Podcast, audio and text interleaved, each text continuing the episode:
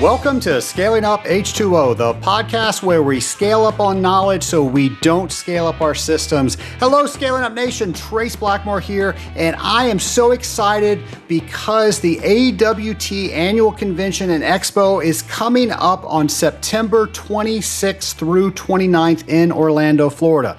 Now, I know we've been talking about this on the show, but folks, this is such a good show. There's so many great papers this year. We're going to talk about a couple of them just in a second, but there's so many things that you can see that are going on in the water treatment industry. It's a great way to talk to people for products that you need to have in your industry. It's also a great way to stay abreast of all the stuff that happens in our industry. Folks, have I sold you on it yet? Are you going to be there?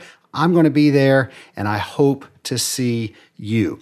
I'm going to be there in a couple of different capacities. One, I'm going to be there so I can find out the information we just spoke about for myself. I also am going to be recording Scaling Up at the convention, and we're going to be doing several things to help the Scaling Up Nation with getting into the convention. One of the first things we're going to do is on Thursday at 10 a.m., immediately following the keynote speaker, we are going to head over to the exhibit hall in Chiller's Lounge, and we're going to have a quick meetup. This is where you get to meet me, I get to meet you, but more importantly, you get to meet each other. And folks, I got to tell you, the convention is so much more fun when you can do it with people you know. And that's the whole point around this. I want you to get to know your fellow peers in the Scaling Up Nation, and I want you to talk about things that you're going to do at the convention, because now you are a team and you can go out and assimilate all of that information. And if there are two opposing papers that you want to see, no big deal. You can divide and conquer and compare notes. So that's going to be at 10 a.m. on Thursday, immediately following the keynote. Now, I have the privilege of participating in several events at the AWT Expo this year. So how I want to introduce this is I want to bring on some of my friends that I'm going to be working with at this year's convention to tell you a little bit about what we have prepared for you at the AWT convention. Well, Scaling Up Nation, we have returning guest and friend of show, Michelle Farmery of GLA Water Consultants, joining us once again. How are you, Michelle? I'm doing great, Trace. How are you? I'm doing wonderful now that I'm speaking with you. And I got to tell you, I got so many positive comments once your show aired. The Scaling Up Nation loves Michelle Farmery. Oh, well, that just makes me so happy. It makes my heart smile.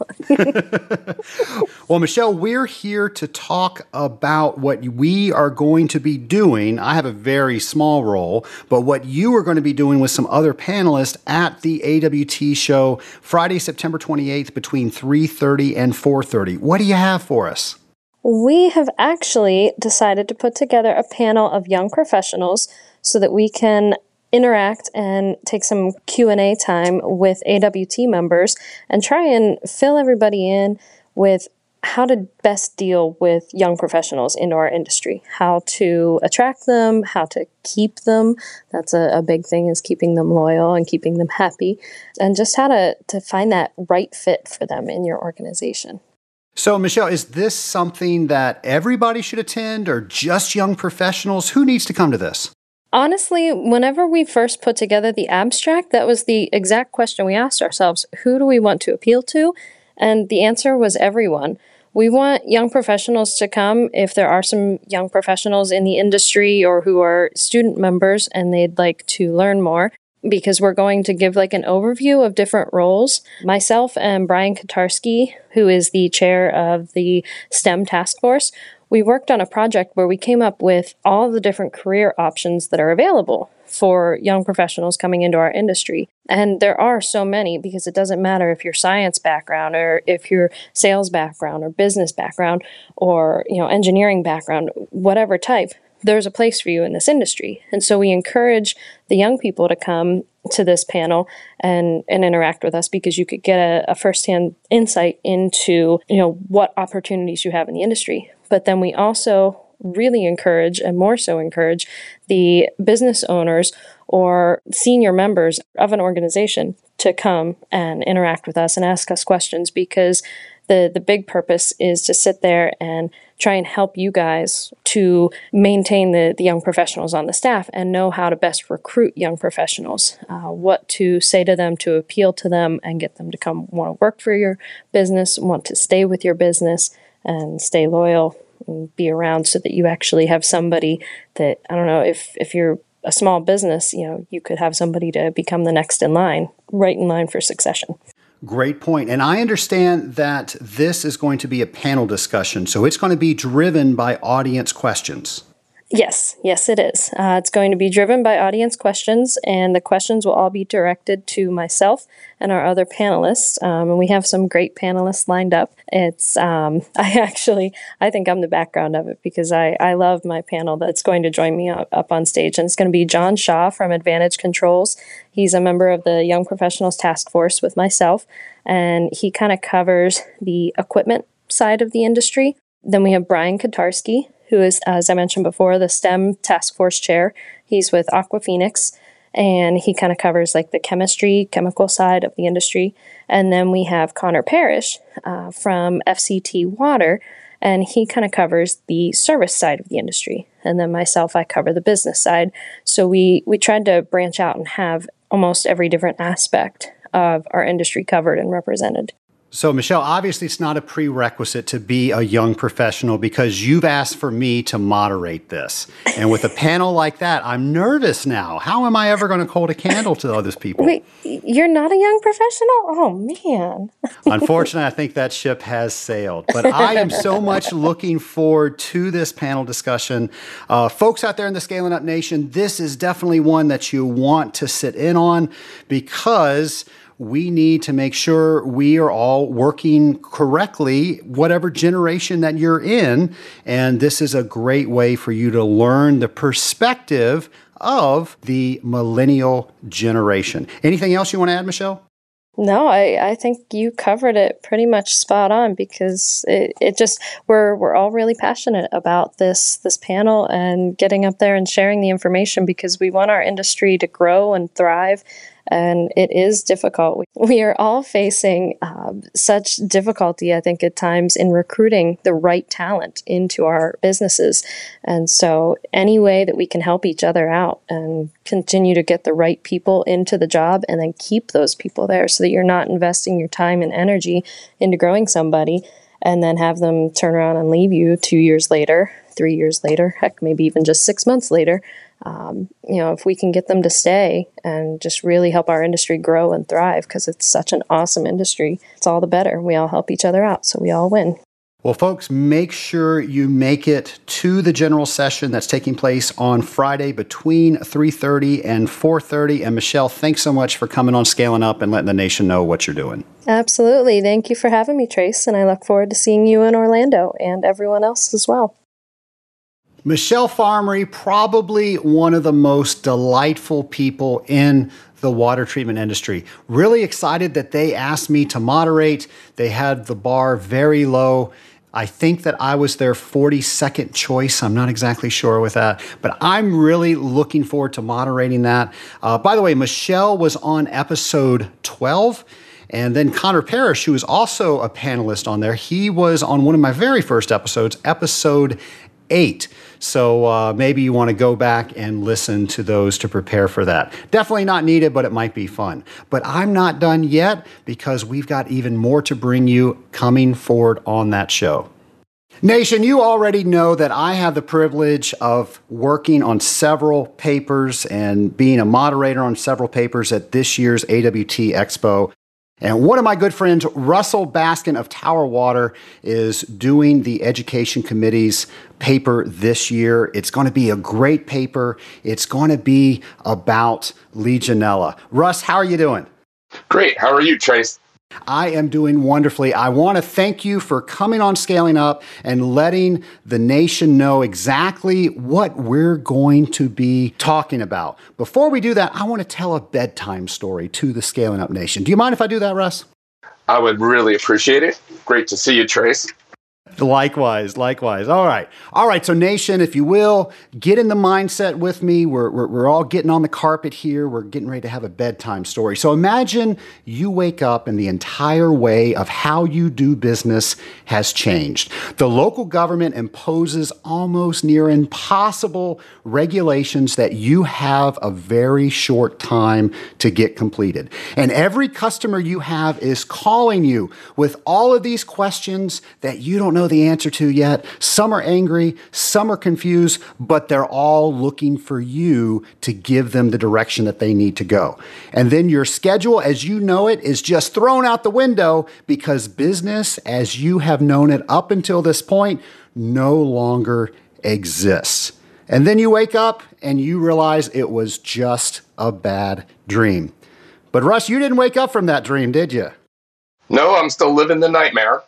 So Russ does business in New York, and as we all know in the nation, that New York was the first municipality to adopt parts of ASHRAE's 188. And you're going to talk about that, aren't you, Russ? Yep, I'm really excited to talk about this. It's been near and dear to me for the last 3 years. So Russ, the presentation that you're giving is going to be on Friday, September 28th between 9 and 10:30. And it's no secret, we've had Legionella presentations before at the Associations of Water Technologies Conference. But this one's different because it's from the water treater's perspective. It's from your perspective. What are some of the things that you're going to be talking about? Well, Trace, 3 years before the 2015 outbreak, I always attended the AWT seminars. I listened very intently on, what was going to be coming up in the future and ASHRAE 188. Literally, I put my head in the sand. I waited until this is not affecting me yet. They didn't even come out with the standard yet. Why should I start working towards ASHRAE 188 until at least there's a standard out the door? And what I realized is that anything can happen at any time. And when the government walks into your business and really takes over, you don't know what to do. You don't know how to react. You don't know how to do anything. And I really learned this when I was at one of the AWT seminars, and they had all the experts there, the CDC, they had SPL Labs and Janet Stout there, all the great experts, and they were talking about what was going on in New York City. And, it was coming from an expert point of view and labs and every point of view except for what does it really mean? What does it mean to the people in this room, in this business? And I stood up for about 10 minutes and gave a 10-minute dissertation of what happened to my company because of this. And literally the whole entire room turned to me and I had everybody's attention.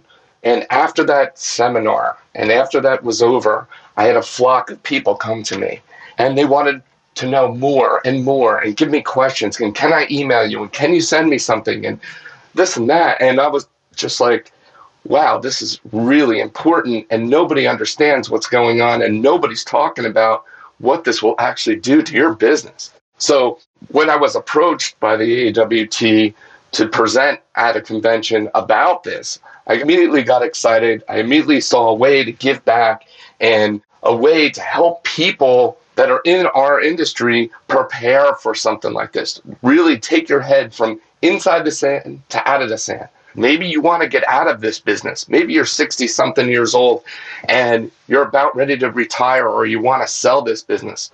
Should you sell before this? Should you sell after it? Some other aspects might be, am I running the business too lean? Maybe I have to fatten up the business. There's a lot of different things. And then it's from the water treater's actual employees and perspective. Is this what I signed up for? My job is going to change dramatically. Is this what water treatment is anymore? These are the questions that, got to be answered. Somebody needs to know what to expect when something like this happens to you. So that's really why I'm so excited, and I'm grateful to have the opportunity to really express myself and let people know what's going on. I think it'll be one of the most influential presentations at this upcoming AWT convention. I have no doubt that this is going to be a standing room presentation only. So, Russ, I can't wait to see it. Of course, I'm going to be moderating it. I'm going to do my best to make sure that if we have questions, I can get a microphone to those people so we can hear everybody's questions. I've had the privilege of seeing your presentation. I know how awesome that it's going to be, but unfortunately, through the magic of radio, we have not developed that device yet, so I can show it to people in advance. So take my word for it. You're going to want to get there. You're going to want to get there early, and this is going to be an incredible presentation. Thanks so much for sharing with us, Russ. No, I really appreciate it. Thank you for giving me the opportunity to be on Scaling Up. I'm so excited. I hope I get a chance to do another one of these soon. And listen, it's always a great time when we're together, and I really hope you help me with this presentation. I have no doubt that you need no help from me, but we will tag team it out together. And you better believe I am tapping you in for a real interview. Thanks so much, Russ. Much appreciated. Can't wait to see you again. Well, folks, I'm sure you can tell that Russ and I are very good friends. And I remember when Russ was going through this transition, Russ was not Russ. He had to totally reinvent how he did business. Folks, this is going to be a great presentation. And I'm sure if he could have gone to a presentation like the one that he just described before he had to endure what he endured, that would have set him so many steps above, starting from scratch, which is what he had to do. So I know this is going to be well attended, so I can't wait to see you there, and I'm really looking forward to being involved with this as well. But I'm not done. Oh my gosh, I've got so many jobs that are going on during the week of the Association of Water Technologies. I have the pleasure of presenting my own paper on Saturday at 8 a.m. to 9:30 a.m. It's a general session, so we're going to have the big room, and I'm joined by my friend Nathan Hardy, and we're going to be talking about filming amines. So rather than me talking about this, why don't I invite Nathan on the show, and we can tell you about it together. Well, Nation, you know I've got a lot going on at this year's AWT convention. Not only do I get to attend the convention, I get to present at the AWT convention. But I'm not alone. I'm actually presenting with a good friend of mine, Nathan Hardy of U.S. Water. How are you, Nathan? Doing great. How are you, Trace? I am doing very well. Now, it's fair to let the Scaling Up Nation know you and I did not set out to do this presentation together, but they were similar topics, so it just made sense to do it that way. We did, and I'm lucky enough to be presenting with you. Well, you have a very low threshold of what you consider to be luck, but I appreciate that. Hey, as a novice in this industry, it's definitely nice to be paired with someone like you. Well, I appreciate that. Nathan, I thought we would tell the nation a little bit about what we were going to be presenting.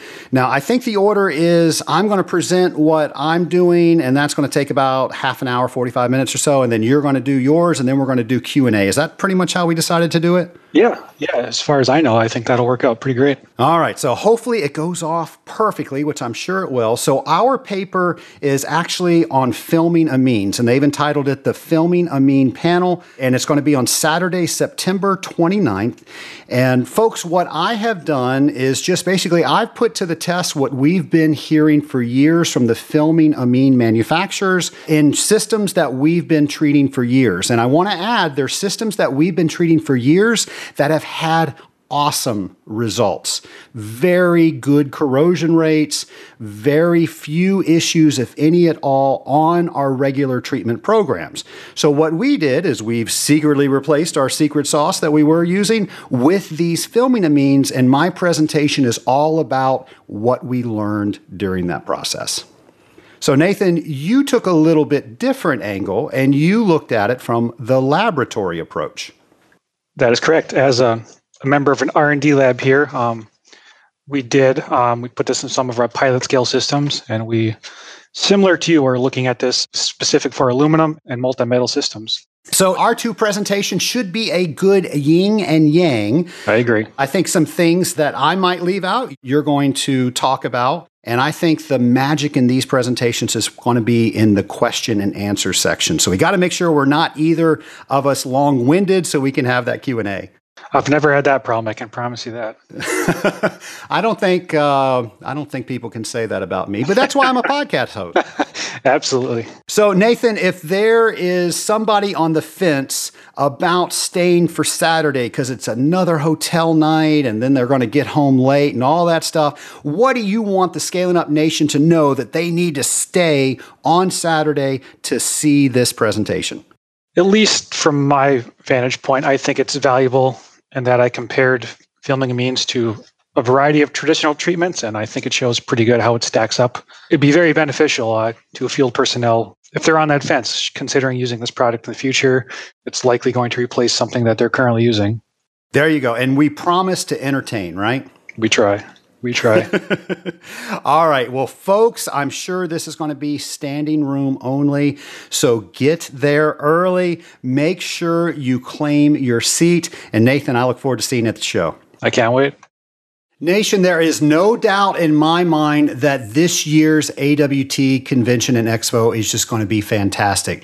I know I'm going to be running around like crazy with all the things that I'm going to be doing, but I'm looking forward to it. I hope you are too.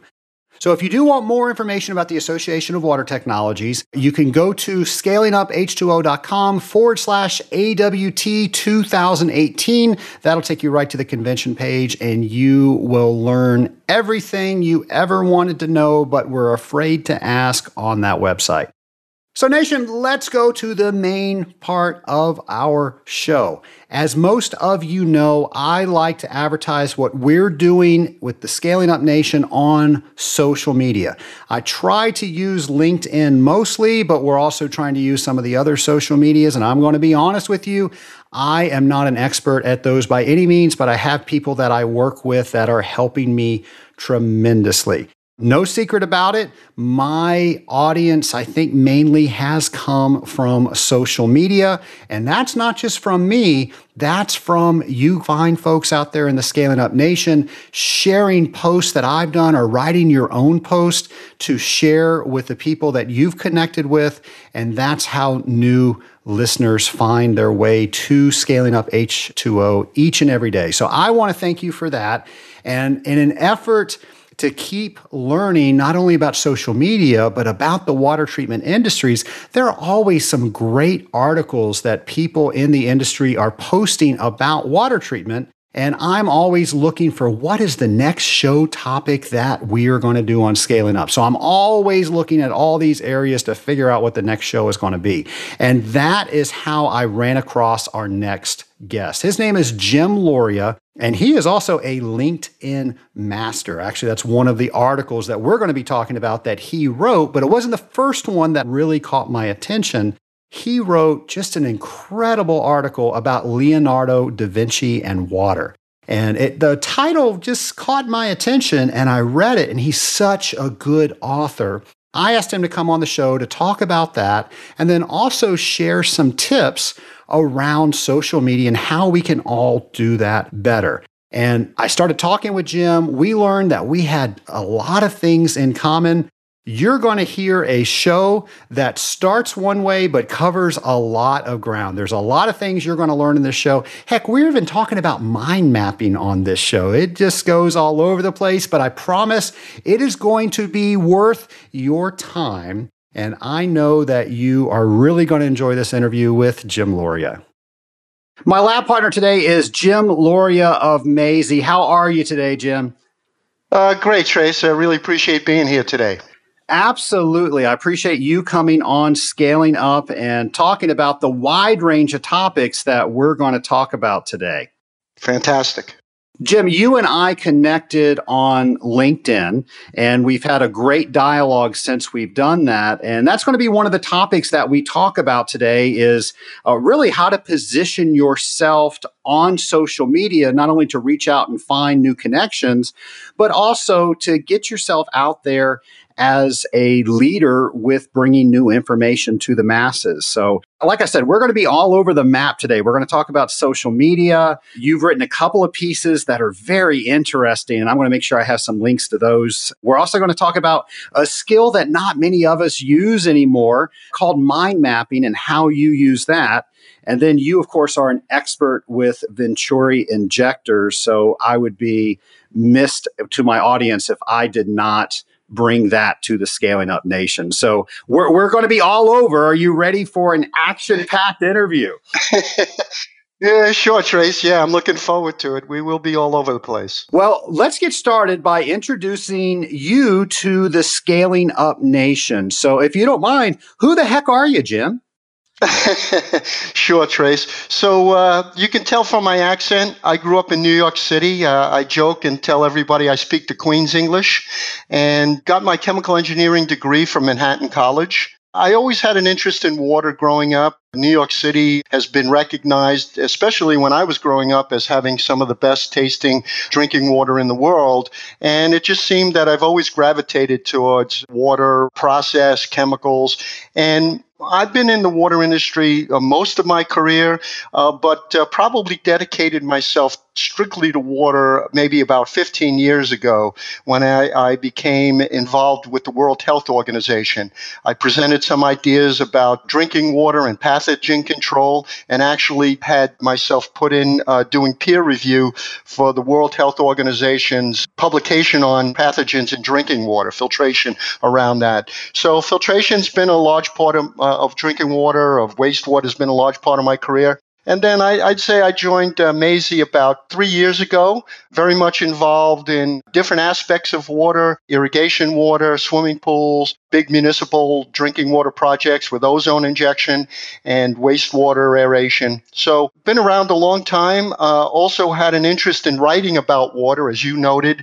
I've been writing for about maybe 10 years, started writing on Huffington Post about water management practices around the world. As I traveled around the world, visited Israel, Australia, Singapore, and wrote about these benchmark practices that I thought people would be interested in, and found that no one has all the right answers. But if we look at all these different aspects of the way people are doing things around the world, we can all learn from them. And then I took that from the Huffington Post, and I thought a LinkedIn platform was a better platform for me to get it out to my 5,000 or so network connections there. And we can talk a little bit about more of why I chose LinkedIn as the place for me to really get out there and get the word out about water. Well, I think that's a great place to start. So there are a lot of social media sites out there. You can choose from Facebook probably or LinkedIn. Those are the two big ones. So why did you specifically say LinkedIn is where I need to be? So good question. First of all, LinkedIn is the #1 business networking site. They've got about 400 million members, about 100 million active users around the world. I'd say the majority in the United States, but all over China, India, Europe, Latin America. I've got connections to all those places. And it's also something that has a number of specialty groups, probably 1 million specialty groups. So you can join these specialty groups, quite a number of water groups. You can join up to 50. I think of all the groups I've joined, maybe 80% of them are, of those 50 groups I've joined are water related. And you can get the word out. And I think the way to network on LinkedIn with this business bent is much better for me, and I think for business people, than Facebook. The way I look at the difference between Facebook and LinkedIn is the difference, you would say, between a backyard barbecue and a business lunch. For Facebook, backyard barbecue, you show up wearing your Tom Brady jersey, your Pittsburgh Steelers hat. You'll probably bring your spouse, your kids, maybe your dog. But at a business lunch, you dress a lot more appropriately. You most likely wouldn't bring your family or your dog. And so that's how I kind of look at the two of them. And I really feel that there's a different way you present yourself on LinkedIn compared to the way you present yourself on Facebook. I got to tell you, that's one of the best analogies between the two I think I've ever heard. Well, thanks. I appreciate that. You know, it's kind of how I've looked at it for a while, and that's how I tell my friends and colleagues how to look at it as well. I know in my endeavor to reach more people, I've also chosen LinkedIn. And I was going for that 100% rating that everybody aspires to get, and I just wasn't getting there.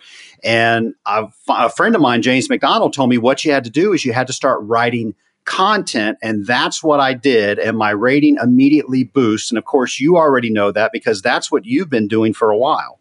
Right. So there's a couple of things I tell people about how to present themselves on Facebook. Content is always important for whatever platform you're on. But I also tell people that, number one, so have a good photo. Have a photo that people say, I want to do business with that person. You have a good one. I think I have a good one. The other thing is the headline. And a lot of people put their business title as their headline. And I suggest that you not do that and put more of a general profile of yourself, of who you want people to see yourself as. One of the ways that I suggest is if you've got some recommendations or endorsements, take a look at what people are endorsing you for. Are they endorsing you for water treatment? Are they endorsing you for your leadership skills, for your business development skills? And kind of use those, you know, kind of almost like a crowdsource of your title, and use that as a way to build a following. Endorsements are pretty important. My dad used to say growing up, hey, Jim, it's not what you know, it's who you know. But I see that in this new world, it's different. It's not who you know, it's who knows you. And who's willing to say that they know you and that you're good at something. So a good way to get people to follow you is for them to see who knows you and what they have to say about you. And I'd say that's pretty critical. And of course, you want to, in your summary, you want to kind of put down what's your unique value proposition. Kind of spell that out in your summary of who the people are dealing with. What would your advice be if somebody was trying to figure out how to create that value proposition? Well, one of the things, as I said, the first thing is, okay, what are other people saying about you? And you'll get an idea about that. You know, are people saying you're good at business development? Are you good at management, a leader? Water treatment, you know, is top, I'm sure, of your list, of top of my list for sure. And so build it around that. What are people actually saying about you? So that's kind of where I'd start. Build it from there and, you know, make it unique. You don't want to be the same as everybody. What do you really feel that you are bringing to the table? Great advice. Well, Jim, I really enjoyed the articles that I'm familiar with that you wrote, and two in particular. So the first one I want to talk about is called Positioning Your Company as a Thought Leader by Using LinkedIn. So why did you put that on? Because obviously you've got a niche. You do this very well. You're now sharing that with everybody in the world, saying, hey, you can do this too. One, why would you give away that? Two, what did you learn by applying the items that you mentioned in there? So the first question, why did I do it to share it, is so I have, as you well know, I have a passion for water. I've always had a passion for water, both in terms of my dedication to the industry, what I do for a living, what puts money in my pocket, what's helped my family thrive. And also, I have a passion for water that I think it's an important topic. You know, water's life, it's well stated. I mean, everybody says that. And it's connected to everything. So I want water professionals to be out there promoting the value of water. So it's not just my voice out there promoting the value of water. It's every business professional that's out there that can talk about it and inform the general public about why water is so important, why it's connected to everything, our health, our food supply, our energy, our business, our recreation. I mean, there's nothing that it doesn't touch. And so that's the reason I want people to really be out there. The other thing about it is that I wanted people to understand that by writing about it and creating content about it, that we really end up letting people know how important it is. And so anything I can do to help them, the water professionals, the water practitioners that we all are involved with every day, get the word out, it's all the better for us. Jim, I got to tell you, I really appreciate that attitude. That's the question I get asked more than any other one is, why am I giving this stuff away? Why am I training my competition? And you hit it right on the head. You know, I always say a rising tide lifts all ships. Mm-hmm. And you're an example of that. You're putting stuff out there, and not only are you getting better by putting that content out, but others are getting better because you're doing that. So that's awesome. Thank you. Right. And from a business perspective too, Trace, I mean, you've seen it, I've seen it. And look, we're here because of what I wrote, right? I mean, our connection, we were connected on LinkedIn, but the reason I'm doing this interview today is because you read something that resonated with you, you reached out to me, and now we're connected because of something that I put in writing. So this is a perfect case in point. Hopefully, I'll make some more connections based on this. I'm sure I will, and you as well. So it's not only about to do it around the right things, it's also a good business practice. So, you know, for both reasons, we're doing this because it makes good business sense as well as being altruistic. There you go. Well, what does the article specifically speak to? Can you tell us a little bit about the article itself? Absolutely. So it speaks about a little bit about, you know, the difference between Facebook and LinkedIn, as I already described. It also talks about content, where I find content. And, you know, I kind of look at water through a lens that anything I see, anything I do, I kind of relate it to water. So I go to the movies, I think about water. I go read a book, I think about water. I listen to a song, I think about water. So, you know, I hate to use the metaphor, but it kind of just flows to me. And when you're in the water world, you use a lot of puns and humor around water. So that's kind of how it is. One of the things that I say, the first thing you want to do is if you really want to write about water, you almost have to be like an investigative reporter. And my friends in New York, they joke about it. Hey, Jim, you're a water reporter. They use our Queen's English accent to call me by that name. But the first place I started was reading the books of what I like to call hydroluminaries. And there's a lot of books out there about water these days. There's The Big Thirst by Charles Fishman. There's Blue Death by Robert Morris. There's Unquenchable by Robert Glennon. I mean, and the thing that I see is that if you look at the names of the titles of these books, they're pretty grim. You know, Unquenchable, The Big Thirst, When Rivers Run Dry, Running Out of Water. It's kind of scary if you think about it. But these people have some really good insights about water. And so I started there and, you know, kind of started doing book reviews around them. And that's what really got me into writing further about water. Well, let's talk about another article that really intrigued me, and it was Lessons from Leonardo, What Leonardo da Vinci Taught Us About Water. I just thought that was just a really neat concept. And to put that person together with water, I don't know if I would have made that leap, but you did, and it sounded really good. So I'm curious, how did you come up with that?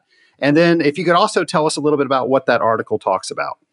Sure. So I've always been a Leonardo da Vinci fan. You know, growing up, I always was drawn towards engineering and, you know, studied Leonardo early on in my career, read quite a few books. And recently, a book came out by Walter Isaacson, biography about Leonardo da Vinci, really a wonderful book. And as I started reading it, I started highlighting. I use my highlighter on all the books I read and, you know, made some notes. And I started seeing the connection between water. And so after I finished the book, I took all those notes. I put them in a mind map, which we'll talk about a little further later on. And I started looking at some of the lessons I thought we could learn from them. So the first thing that I saw about Leonardo da Vinci was that he really, and I guess one of the things, if you start out looking at his paintings, you know, a lot of people know him as this painter, not only as an engineer and an anatomist, but a painter. If you look at his paintings, from the start of his first painting, a painting of the Arno River, to his last paintings that he did just before he died, which were called the Deluge drawings, which really showed water in its most turbulent, active state. You got a sense that, you know, even with his art, he looked at water as a medium. And even with the Mona Lisa, if you look at the Mona Lisa, probably his most iconic painting, if you look in the background, you can see the Trebia River. So, you know, water as part of his art was there, but also the way he looked at water and studied water. He did a lot of scientific experiments around water. So the first thing I noticed was that, you know, he said, really understand the science of water. And to understand the science of water, you really need to look at the hydrological cycle. So he really had a good feeling about the flow of water in the environment, the way, you know, it went into clouds, it rained, it created rivers and so on. So that was lesson number one. Lesson number two was take a systems approach. And one of the things about Leonardo was that he kind of looked at everything around and compared everything as a metaphor to the human body. And I've written other things about this as well, how if you look at the human body, you can see, you know, you got the heart as the pump, you've got the kidneys as the filtration systems, you've got the eyes as the sensors, the brain as the central processing, control logic for a water system. So that was the second lesson I took from that. The third one was infrastructure matters. He was big about understanding cities and how they worked. And his concept, he actually came up with an idea for Milan to separate the residents from the industrial and the waste portion of the city. So he had it in two tiers. He had the residents living above and industries and the waste created by industries and the waste created by the residents to be below and away, so that they didn't live amongst that, you know, the contamination. The fourth thing he really saw was harness the power of water. So he devised all kinds of different types of screw conveyors and pumps and different mechanisms to harness that power, to spin silk, to grind flour, to do all kinds of useful purposes. And then he also, even though he was a pretty peaceful guy, he was kind of a hippie, vegetarian, you know, very peace-loving, but he also recognized that water could be used for military purposes, to actually use it in military strategy. In other words, to cut off water from an enemy, a rival state. So he understood power of water in both ways. His fifth lesson that I think we picked up was invest in research. He could have made a lot more money as a painter, but he took a lot of time to go out there. You know, he didn't necessarily pick up patrons for the painting jobs that he could have. He decided that he needed to do some research and study water and study all the things he thought were important. And then finally, the sixth lesson I picked up from the book from Leonardo was that we really should share knowledge. And that's particularly important for us in the water industry right now. You know, you read about the baby boomer generation starting to retire in these jobs, operator jobs, and the people that are actually running the water treatment plants around the country. And a lot of that's tribal knowledge. So that resonated with me as well. So those are pretty much the six lessons that I wrote about in that piece. It was a very interesting article. I'll make sure I have a link to that for everybody in the Scaling Up Nation to easily access that on my show notes page. Thank you for writing it. I really enjoyed it. Thank you. I appreciate it. Now, you mentioned a skill that I was taught when I was in school, but I don't think people use it very often. You said you use it whenever you're going to write an article. I use it when I'm lining out if I'm going to do a podcast or not, and if I'm going to do it, what are the topics. When I'm going to write any sort of article like you, I also use this. And of course, I'm referring to mind mapping. I don't know how that came up when you and I were talking earlier, but it did, and you and I immediately connected on that. So for those people out in the Scaling Up Nation that have no idea what I'm talking about when I use the term mind mapping, do you mind sharing what it is and how you use it? Not at all. And it's interesting because, you know, we talked about Leonardo da Vinci, and he's kind of somebody that the way he took notes is almost like a mind mapping lesson. And a gentleman from the UK, Tony Buzan, a number of years ago, took that kind of concept from Leonardo da Vinci and developed this idea called mind mapping. Tony Buzan is kind of the godfather of mind mapping. Early on, I started doing it, on paper, just drawing things. It basically is radial thinking. So you take a central topic, you put it in the middle of the page, and then you spread out ideas from there. Usually one-word ideas that, it's kind of free-flowing. It's not linear, which is good. And you can kind of see your ideas develop. You don't have to develop the ideas all at once. You can go back and forth. It's kind of how my brain works. A lot of other people's brains work. And it's really good for creating, brainstorming, things like that. And so I was using it for a number of years. And at the time, back in the late 90s, my fiance, Lori, now she's Lori Loria, which is pretty funny. Yeah, she noticed how I was drawing and writing, and she found an airline magazine that talked about a computer program, a number of computer programs that actually enhanced this capability of mind mapping. So I immediately started using one of the mind mapping programs from a company called Mindjet, use a program called Mind Manager, and I've been using it ever since, and it's really been helpful, as you said, to line out articles, to do business presentations, to strategize about market development. I mean, I use it every single day, and it's really helped me a lot. Whenever I have a problem that I think is too big to tackle, I immediately go to a mind map and I generate some ideas, and it's amazing. It's almost like a whiteboard. And you and I were talking earlier about, the way I see it is you're seeing the forest and the trees. So you can get a big picture, and you can understand it. The mind mapping programs they have are really good now because not only can you see the ideas, but you can actually attach an Excel spreadsheet. You can attach photos. You can attach PDF articles. I mean, and in one place, you can capture a ton of ideas and a ton of data to make some decisions, because that's what it's all about. I mean, we're all in this to make the right decisions as we go down our business and personal life. Well, I just realized how low tech I am. I get out pen and paper, and sometimes when I want to get high tech, I'll use different color markers to do my mind map, but I'm not using anything digital for that. So I guess I need to get on the technology boat. Yeah, it's quite good. I mean, I have fun with drawing mind maps, and it's almost like an art form. And the more colorful you make it, the more your brain is receptive. I mean, there's a great book by Tony Buzan called The Mind Map Book.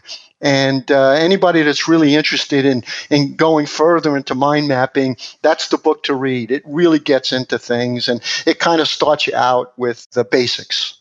Yeah, I use mind mapping when, like you said, I'm trying to figure out what's the best solution to whatever I'm trying to create. Mm-hmm. And it really does allow me not to hold my thoughts back because it's not the right time to write that down in a paper. If you're using the paragraph format, oh, I don't want to talk about that yet. I need to wait until I get to that point. And by the time you do, normally I forget about it. So that's why I really love that medium. Sure, sure. And then something that I do, I'm curious to what you think about it, is once I have my mind map and then I need to figure out what order I'm going to deliver things from, I'll then move to Post-it notes, and I'll start writing all my section titles on the Post-it notes, and then I'll put them on the wall, and then I'll see, how does that flow? Is that how I'm going to write this book? Is that how I'm going to teach this class? And if it doesn't, I just move the Post-it notes around, and that's how I do my outline, if I will. What do you think about that? Well, that's perfect, but that's exactly what you can do with a digital program. I mean, you just kind of slide things around, and that's exactly how mind mapping works. You're not expected to get all the right topics in order the first time, so you slide those around, and you can do a lot of things. You can go from a mind map into a Word document, a button. You can go from a mind map into a PowerPoint presentation with a click of a button. So, I mean, that's exactly how it works, Trace. It's you're exactly doing it the right way, but you could save yourself a lot of work by getting one of these digital programs. Gotcha. Well, as soon as we finish this interview, I'm going to download one of the apps that you just mentioned. In fact, I'll make sure I have your favorite apps on my show notes page so people in the nation can download those as well. Yeah, so go to Mindjet, and I believe they still have a 30-day free trial, and give it a shot. Sounds good. Well, like I said, we've got so much to talk about. I can definitely have you on for 12 hours, and I don't think we're going to run out of time. But you are an expert in the field when it comes to Venturi injectors. So if we don't talk about that, I would be missing a huge opportunity. And I know we're jumping all over the place, but I want to make sure that we do get to talk about that. So maybe speak a little bit about what you do with those, and then maybe even a little bit further back, how they work and why we need them. Yeah, sure. So Venturi injectors, and it's kind of interesting because the guy that really came up with this concept, another Italian engineer, a couple of years later after Leonardo da Vinci, his name was Giovanni Venturi, and he recognized that if you flow water through a pipe and it narrows down and you're going to increase the velocity within that narrow section, and you'll create a vacuum if you put a hole in the tube there right at that restriction. And so by using the force of the water, the motive force of the water, you're creating some work. And Angelo Maisie, the founder of Maisie Injector, he recognized that back in the 60s and 70s, as they were trying to inject fertilizer into irrigation water down in the Central Valley, they were trying to pump it in. And they were trying to overcome the pressure of the line and trying to put all kinds of different fertilizers and acids in. And it created a mess, and it really wasn't working well. So he recognized that if you used the force of that water that they were pumping in the irrigation line, by using a Venturi injector, he could actually create a vacuum to pull in the chemicals and fertilizers into the line. He started the company in his garage, and he started to become successful. And then he started finding other applications for it. He soon found out that not only could he inject liquids using this effect, but that he could also inject gases. And so he started injecting ozone for small applications like spas, to put ozone in hot tubs and spas. And then from there, just figured out that, hey, not only do we put ozone in spas, but we could also put it into big systems like drinking water systems, you know, multi-million gallons per day systems, and then found aeration in things like lagoons, in basins, wastewater treatment basins. So the business grew up from there, just a simple concept of using, you're already pumping the water, why not take some of that force of the water and let it work on your behalf? And now the company's been built around that, and we've got all kinds of offshoots. We've got different types of nozzles, because really, if you think about a Venturi, it's two nozzles placed end to end, one coming in, one going out, and that's what creates the vacuum to pull it in. But he's recognized that those nozzles can do some work as well. So some of the things you and I talked about is we've designed nozzles to actually go on the bottom of cooling towers so that you can sweep a cooling tower, use that force of the water to push any solids away, and so you keep the basin of the cooling tower free from any debris that might build up. If somebody wanted to learn more about Venturi injectors, what would you refer them to? So just go to our website, www.mazzei.net. Yeah, remember, not .com, .net. And I'll make sure that's referenced on the show notes page. You've been in the water industry for quite some time. What's the biggest change you've seen in water since you've been in the industry? Yeah, I think that technology, it's advanced very well. I mean, we have to look at the technology going forward, but that's not going to be the only solution. I think it's also the way we look at how we have to treat water, how we have to value water. And there's no one perfect system. You know, people being in the industry, I'm sure all the time, well, why don't we just desalinate the ocean? You know, we've got on the planet Earth, and I always joke about that. We call it planet Earth, but it's 3/4 water, right? So we've got a lot of that salt water out there, and I have to explain to people that, you know, we have the technology to desalinate, but it's energy intensive. It creates a brine that we have to dispose of. So I think one of the things that we really need to get out there is that there's a lot of ways to treat water, and we have to look at different parts of the world who are doing it right. The Israelis are doing some things right. The Singaporeans are doing things right. If you look at Australia, they're doing things right. It's a combination of conservation, a combination of reducing and recycling wastewater. It's a combination of looking at new technologies. So I think there's no one answer. I think it's a combination of a lot of different answers and combining them so that we can make sure that the value of water is out there, that we respect it and care for it. Jim, how do you learn new things about water? Where do you go? Yeah, so I talk a little bit about that. You know, I read every book that I can about water, and there's a lot of them out there. Anytime there's a new book, it's kind of on my radar. I look at things that I can see. My focus is water. So anything I see or hear, I kind of, okay, how can I use that to help me? I use it as fodder for my writing. So, you know, to me, it's almost a game now that if I can find something to write about water, let me see how I can talk about it or relate to it so that I can put it out there for the general public. Awesome. Well, this has been a lot of fun. I know we've covered a variety of topics, but like I said, I think we can cover 12 more and we would not have any silence on this podcast. But I do want to ask you a couple of lightning round questions, and then maybe we'll have you come back and even talk about some more stuff if you're good with that. Absolutely. All right. So lightning round question number one. If you could go back in time and talk to yourself on your first day where you started with water, what advice would you give yourself? Oh, that's a really good question. I guess I would have started earlier about writing about it. You know, I started a little later than I would have liked, but that's one of the things that I would say that I probably would have said. I've always liked to write. You know, I kind of took a parallel course in college. I was in the engineering hall, the engineering campus, studying engineering, and then I'd run up to the main campus and take some writing classes. So, you know, I probably would have merged those two earlier in my career if I look back about it, because, you know, I did my corporate career, or, you know, up the corporate ladder, and I did write reports. I did write call reports, business plans, things like that. But I didn't really do it as I'm doing it now for the last 10 years. Jim, what are the last three books that you've read? Last three books. So the last book I read was, one of the last ones was Walter Isaacson's Leonardo da Vinci, which was a really great one.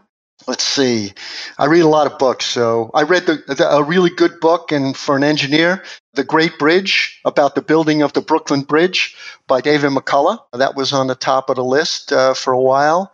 And then Do I Make Myself Clear by Harold Evans. It's a book about writing and how to be concise and be able to express yourself in a minimum amount of words. Excellent. Jim, are you one of those people that can read like 15 books at one time and keep them all straight? I do. I kind of have fun with that. And it's especially fun, Trace, when I start to mix them together on a mind map. So I just I was working on a project over the weekend, and I realized that there was some concepts that I wanted to pull out. And this is another excellent book. I'm a big Malcolm Gladwell fan.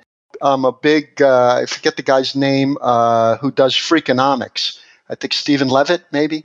Anyway, there's a book out there called Hitmakers by Derek Thompson. And that's a book I just mind mapped over the weekend because I wanted to pull some concepts from it.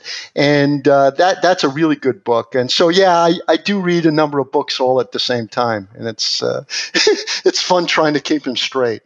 Well, I'm envious of that. I've got to stay with the book that I'm reading. Otherwise, I get confused. I can't remember which said what. So I am envious.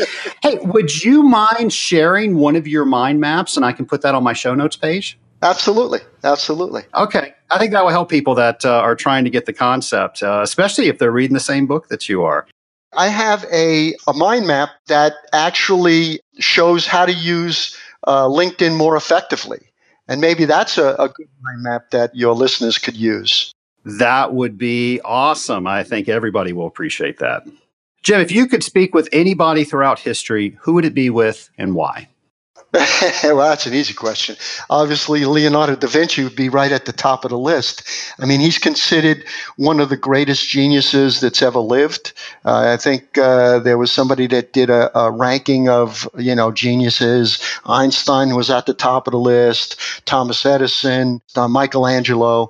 But if you look at all the things he really was ahead of his time on, he was an inventor, he was a painter, he was an anatomist. Probably could have made a great doctor. I mean, as much as he did around looking at dissecting humans, horses, pigs, to understand what they did. So, yeah, for sure. I mean, he would definitely be the top of the list. Jim, this has been a very fun interview to have. I know I've learned a lot. I know people in the Scaling Up Nation have learned a lot. Thank you so much for coming on. My pleasure, Trace. And just to let the audience know, one of the things that I'm doing right now is I'm taking my passion for water and I'm writing a book that kind of links all these things we talked about together. And the title of the book is To Know Water is to Love Water, and basically show the connection between water and everything, as we said, food, health, energy, business, all that stuff. So I'm pitching it to several publishers, and it should be out shortly. Well, when it's out, I will definitely let people in the Scaling Up Nation know that it is available for them.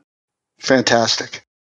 I'm fairly certain that interview could have gone on a lot longer. We have so many things in common. He's just such an interesting guy to talk to. So you might be hearing back from Jim Loria, but take it from me, you want to read some of his articles. So I'm going to have some links on my show notes page to the articles that we mentioned. So folks, be sure to check the website scalinguph2o.com for the show notes page, and I will have all of those links available to you. Now, the other item we have coming up in the very near future, of course, we spent the whole top of the episode talking about the Association of Water Technologies, and we're all excited about that.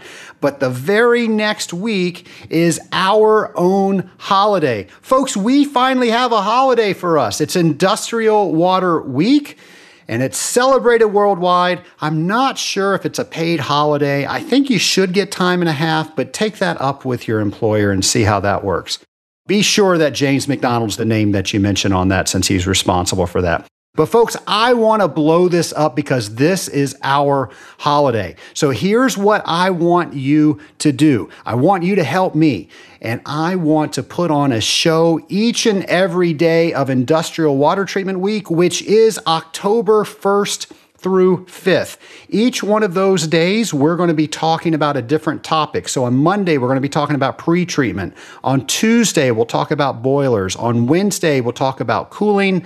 On Thursday, wastewater. And then Friday, about water treatment careers. Now, this is going to be a show released each and every day.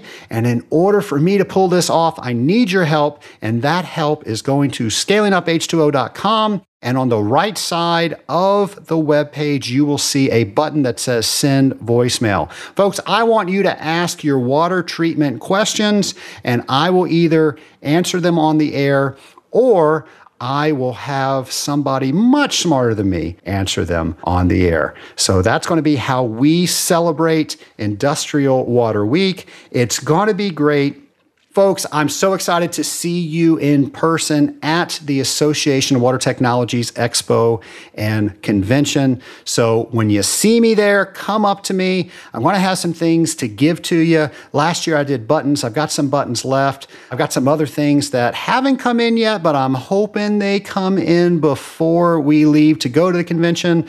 So I have some items for that. Let me know what you want me to talk about on the show. I'll make sure to write that down on my list.